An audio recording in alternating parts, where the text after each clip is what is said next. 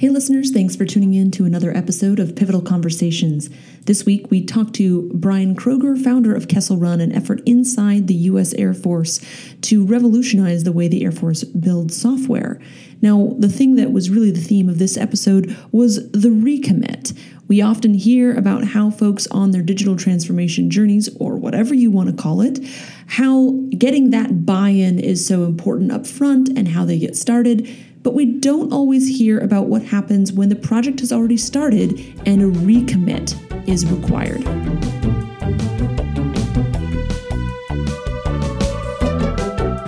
All right, here we are at CF Summit Philadelphia. Um, I'm with Captain Bryon Kroger. Um, uh, of, of Kessel Run fame.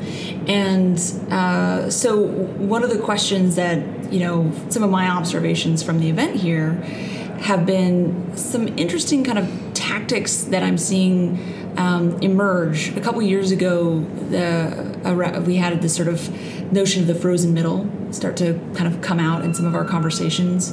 Um, and just to unpack that quickly, that's where okay senior leadership is sort of bought in at a high level of like we need to do things differently we need to digitally transform whatever you want to call it at the ground level developers are basically in revolt because they can't get the systems that they want to use and they can't deploy fast enough and everything is uh, very painful for them.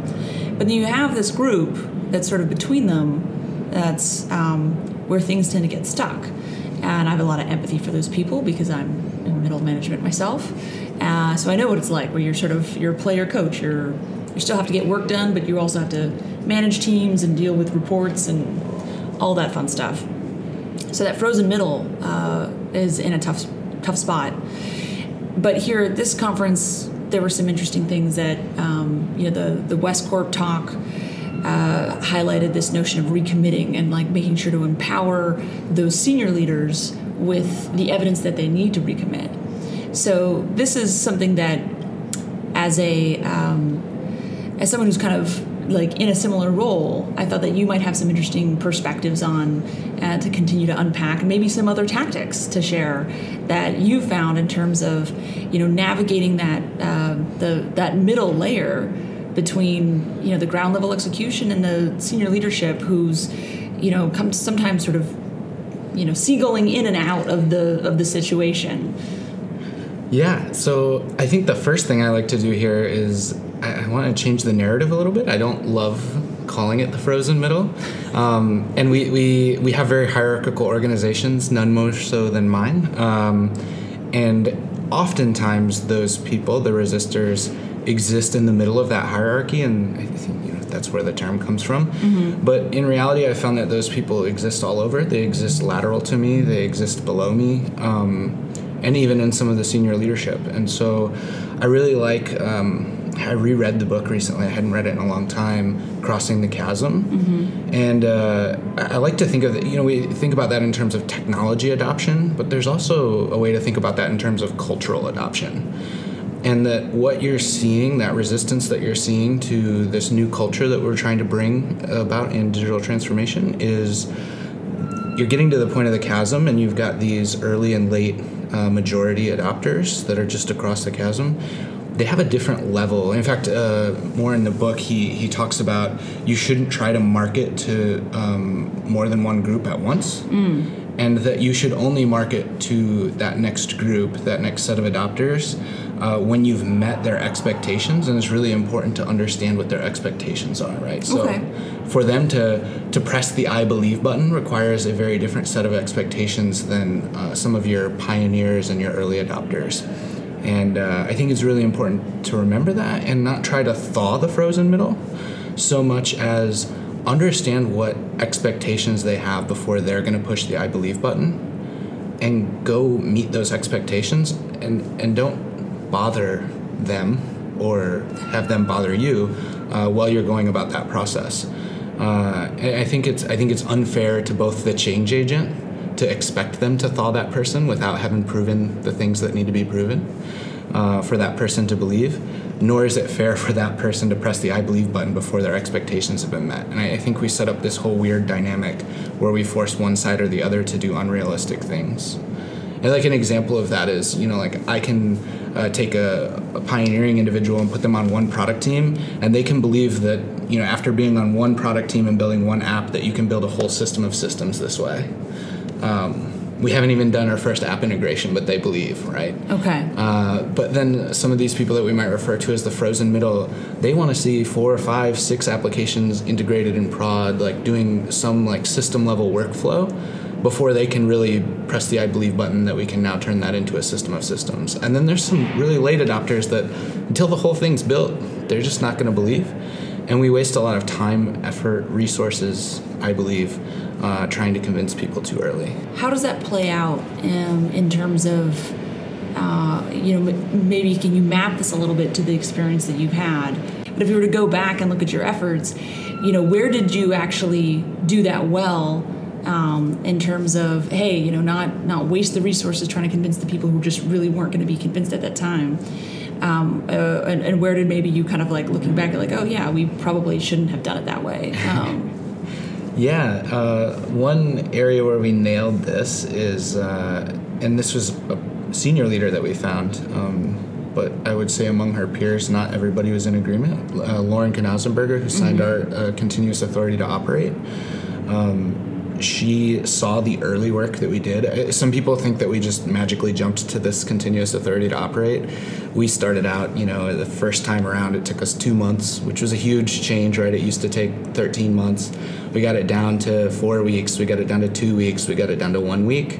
And that's when she came on board and she saw what we had done, saw that progress, and really believed that we had met all of the conditions to be able to have continuous authority to operate.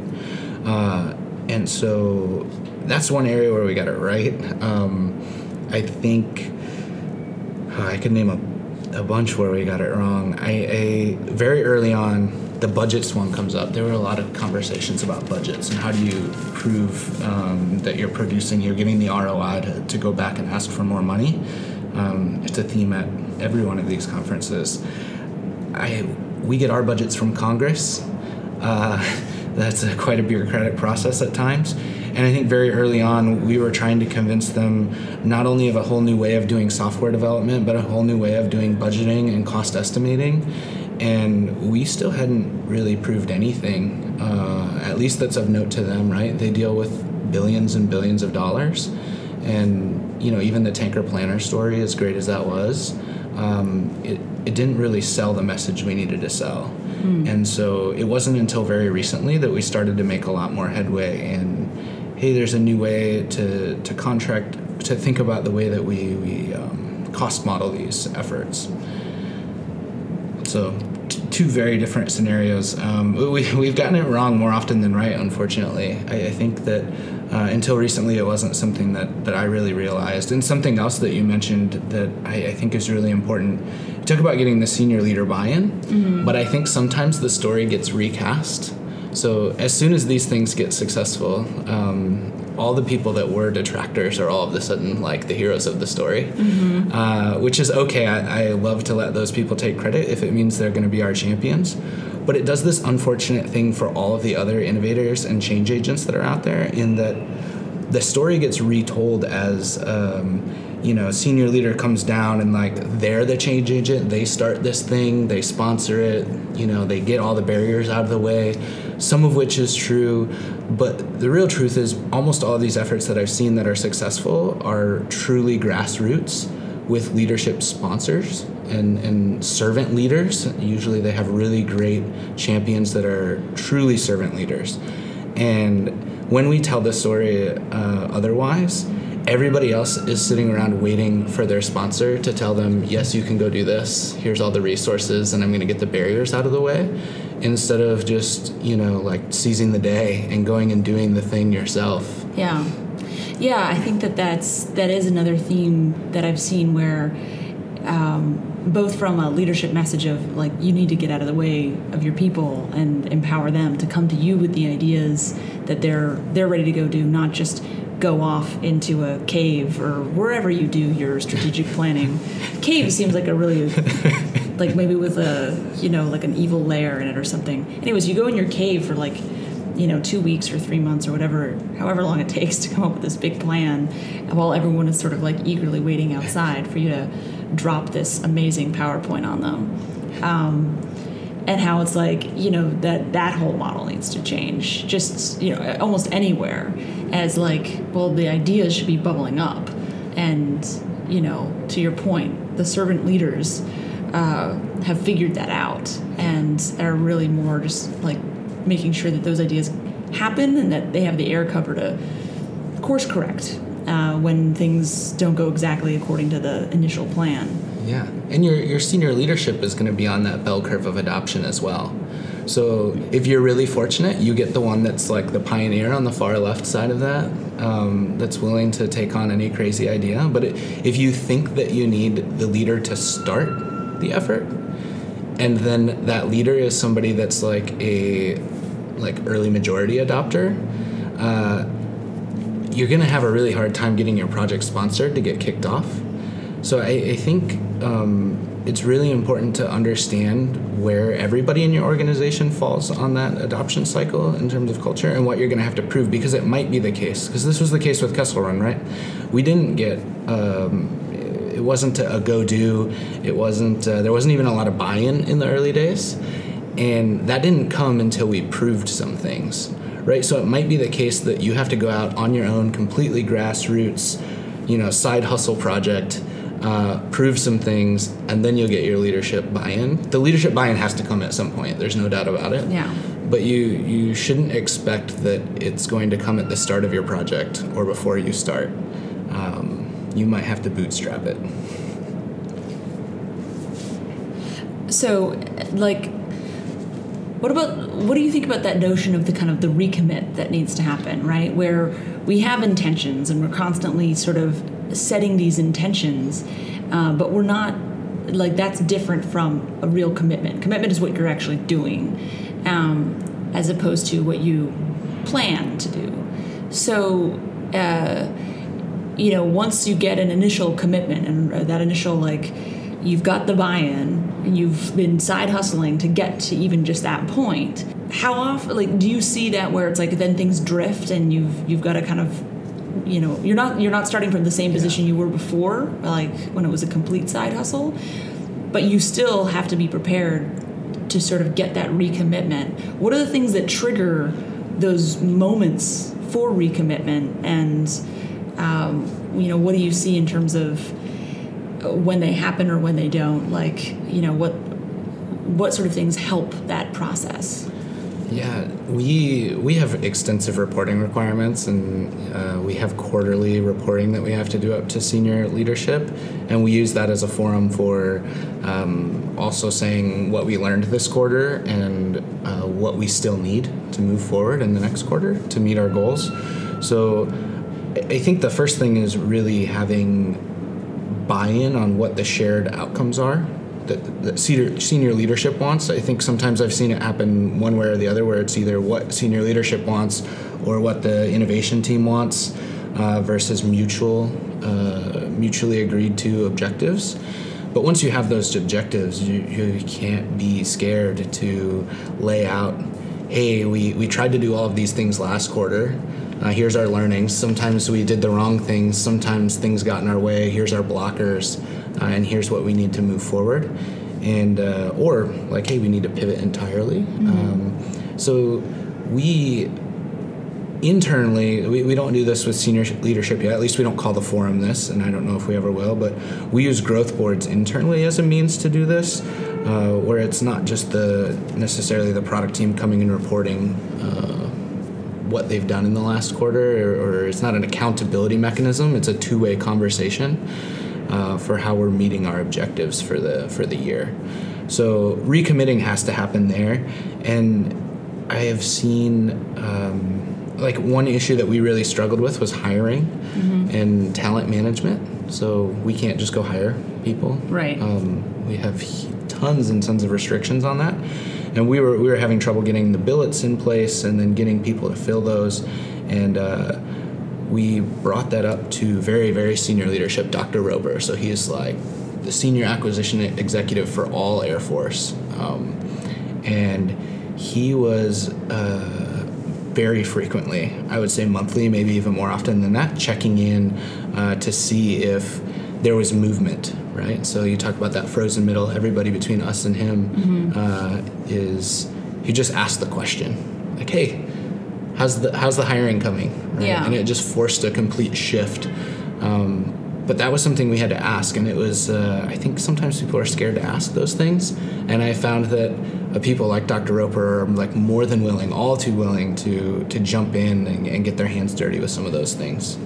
So that kind of asking for like you know this hey keep us honest like we're we're we're, we're raising this as a concern and an area that we're challenged with, not like I'm raising this to you because I want you to go fix it. I'm raising it to you to put it on your radar, and now I want you to kind of keep me honest Yeah. by checking in on it. But the process of doing that effectively maybe helps uh, unblock some things. Absolutely. Okay, that's um, yeah. I think that that's kind of an interesting uh, model to be like asked to be kept honest in a way. Um, so, and the the growth boards, like how often you maybe mentioned it, I just didn't catch it in my notes, but how often is that happening? Uh, quarterly. Okay, and we do them at various levels and i will say we weren't as disciplined about doing them at the higher levels these things like growth boards and okrs uh, they sound really nice they're easy to put into powerpoint decks the discipline around them and making them good and making them work for you is really hard yeah, so I would say our first two quarters of OKRs were abysmal. Our growth boards uh, were haphazard at best. Um, and I would say last quarter um, is when we really got into the swing of things and started using them effectively, where we have all of the product teams meeting with their uh, portfolio managers on a quarterly basis. And then now we have this quarter coming up, we're getting ready to have all the portfolio managers meet at that higher level uh, to report up to the line of business. And so that process, again, that, that is a perfect, perfect forum. It's kind of like feedback. You know, we say like, oh yeah, feedback culture, but until you actually until you get into the habit of doing it and you have a forum for it, it doesn't happen. It doesn't happen magically. There's all sorts of barriers to it. Um, so I always like to use things like Speedback, where you can get high volume and high frequency. Uh, with these, it's really difficult, right? Um, so just being super disciplined, even the first, I would say, the first quarter, they won't seem valuable to you. You'll have meetings, they seem like they're going nowhere. The OKRs, you look at them and you kind of groan. You're like, I don't know, those don't seem actionable. And all I can say is stick it out. Um, every everything I've read about OKRs, whole book's written about how you'll get it wrong your first three or four times. Um, I feel pretty good because we got it on our third try. So, hey, Uh, yeah, that's pretty good. but sticking those things out and being disciplined about them gives you the forum, right? You don't want it to be that when you have a problem, then you go ask. Yeah. You always want to have a forum where that's just a normal thing. It's the it's the normal. You ask for a recommit. Yeah, yeah. I mean, it's it, it, it sounds like a retro, right? In a lot of ways, where you know teams might be having a retro on a weekly basis, and you normalize the process of getting airing out the kind of the the not so good stuff, um, and so you know this seems like kind of a, a similar equivalent at just like a different sort of level of uh, the organization and different sort of um, objective. But yeah, you're normalizing the process of keeping each other honest and making sure that you're checking in on what you've learned. Um, I like this kind of trio of like you know what you what you've learned, what you need, and do you need to pivot? And like if you can answer those three questions collectively, um, you know, or be able to share that with that group, then you've got something to kind of have those conversations around. So, okay, well, this has been enlightening and a very fun discussion. Um, any any other thoughts you want to share on the topic, or or you know, just learnings and observations from the conference? No, I, the biggest theme that I saw come out over and over again, and it's something we're still struggling with, is the the platform as a product discussion. And it's interesting that I, this, the conversation's been the same for two years, and it seems like uh, it's a battle everybody's still struggling through. Um, I had a really interesting speaker come to Kessel Run. Uh, he's uh, he was the Amazon Black Friday guru, right? So like Amazon was always cla- crashing on Black Friday, Mm-hmm. and after he showed up, it, n- it didn't crash again. So that's his claim to fame. But he uh, he said this thing that really struck me. He said there was an in-house service that Amazon offered, um, but I used Akamai instead. And it was big scandal, right? Like everybody's like, "How can you do that? How are you not using the Amazon service?" And he said, "Akamai is better. like it's just a fact. If you want my business, you have to earn it. You don't get just to have my business because you have an Amazon label." And I think that all of these teams, um, it's it's really hard. It's easy to say that. It's hard, I think, for the platform teams. Uh, the f- there's so much technical work that has to be done. What I'm seeing missing is a lot of the product management role that would typically be involved in, in the product design roles that would help market the platform to the customer. So not not at Pivotal per se, but uh, like at all, with all of the clients as Right. they're building out their platforms, is there's not really a service offering that's like, hey, how do you make your platform a product and market it to your business? It is just kind of assumed that since the business is investing in this thing, that people are going to use it, and that's n- not the case with any customer I've seen to date. So it's a it's something that we're still struggling through, and um, you, you run into these weird things where people, if they don't start to think about the platform as a product, they start to build platform for platform's sake, Right. and it becomes very technology driven discussion instead of a user driven discussion, and. Uh, yeah, so that was just interesting to me that um, it's a theme that keeps popping up. I don't know if I have a solution. I'm just admiring the problem at this point, but uh, I like to throw it out there it's something we struggle with too, and I feel like people should be more open and honest about it. And um, as, as in doing that, hopefully people come out of the woodwork with solutions to, to this problem. Yeah, I, and I think there's you know the, that notion that you touched on of basically even as an internal um, consumer, you like your message to these teams is like you got to earn my business, right? Or I'm going to take my business somewhere else. Because that's the visceral when you are actually in say the software business or you're you're just in the business world. You have to live that day in and day out and like every day you're getting tested for like you know is the cash register ringing or not?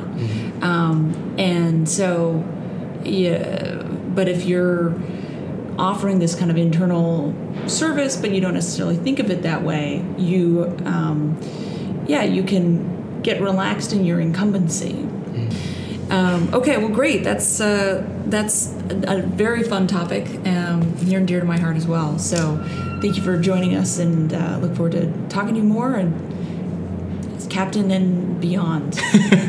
Thank you.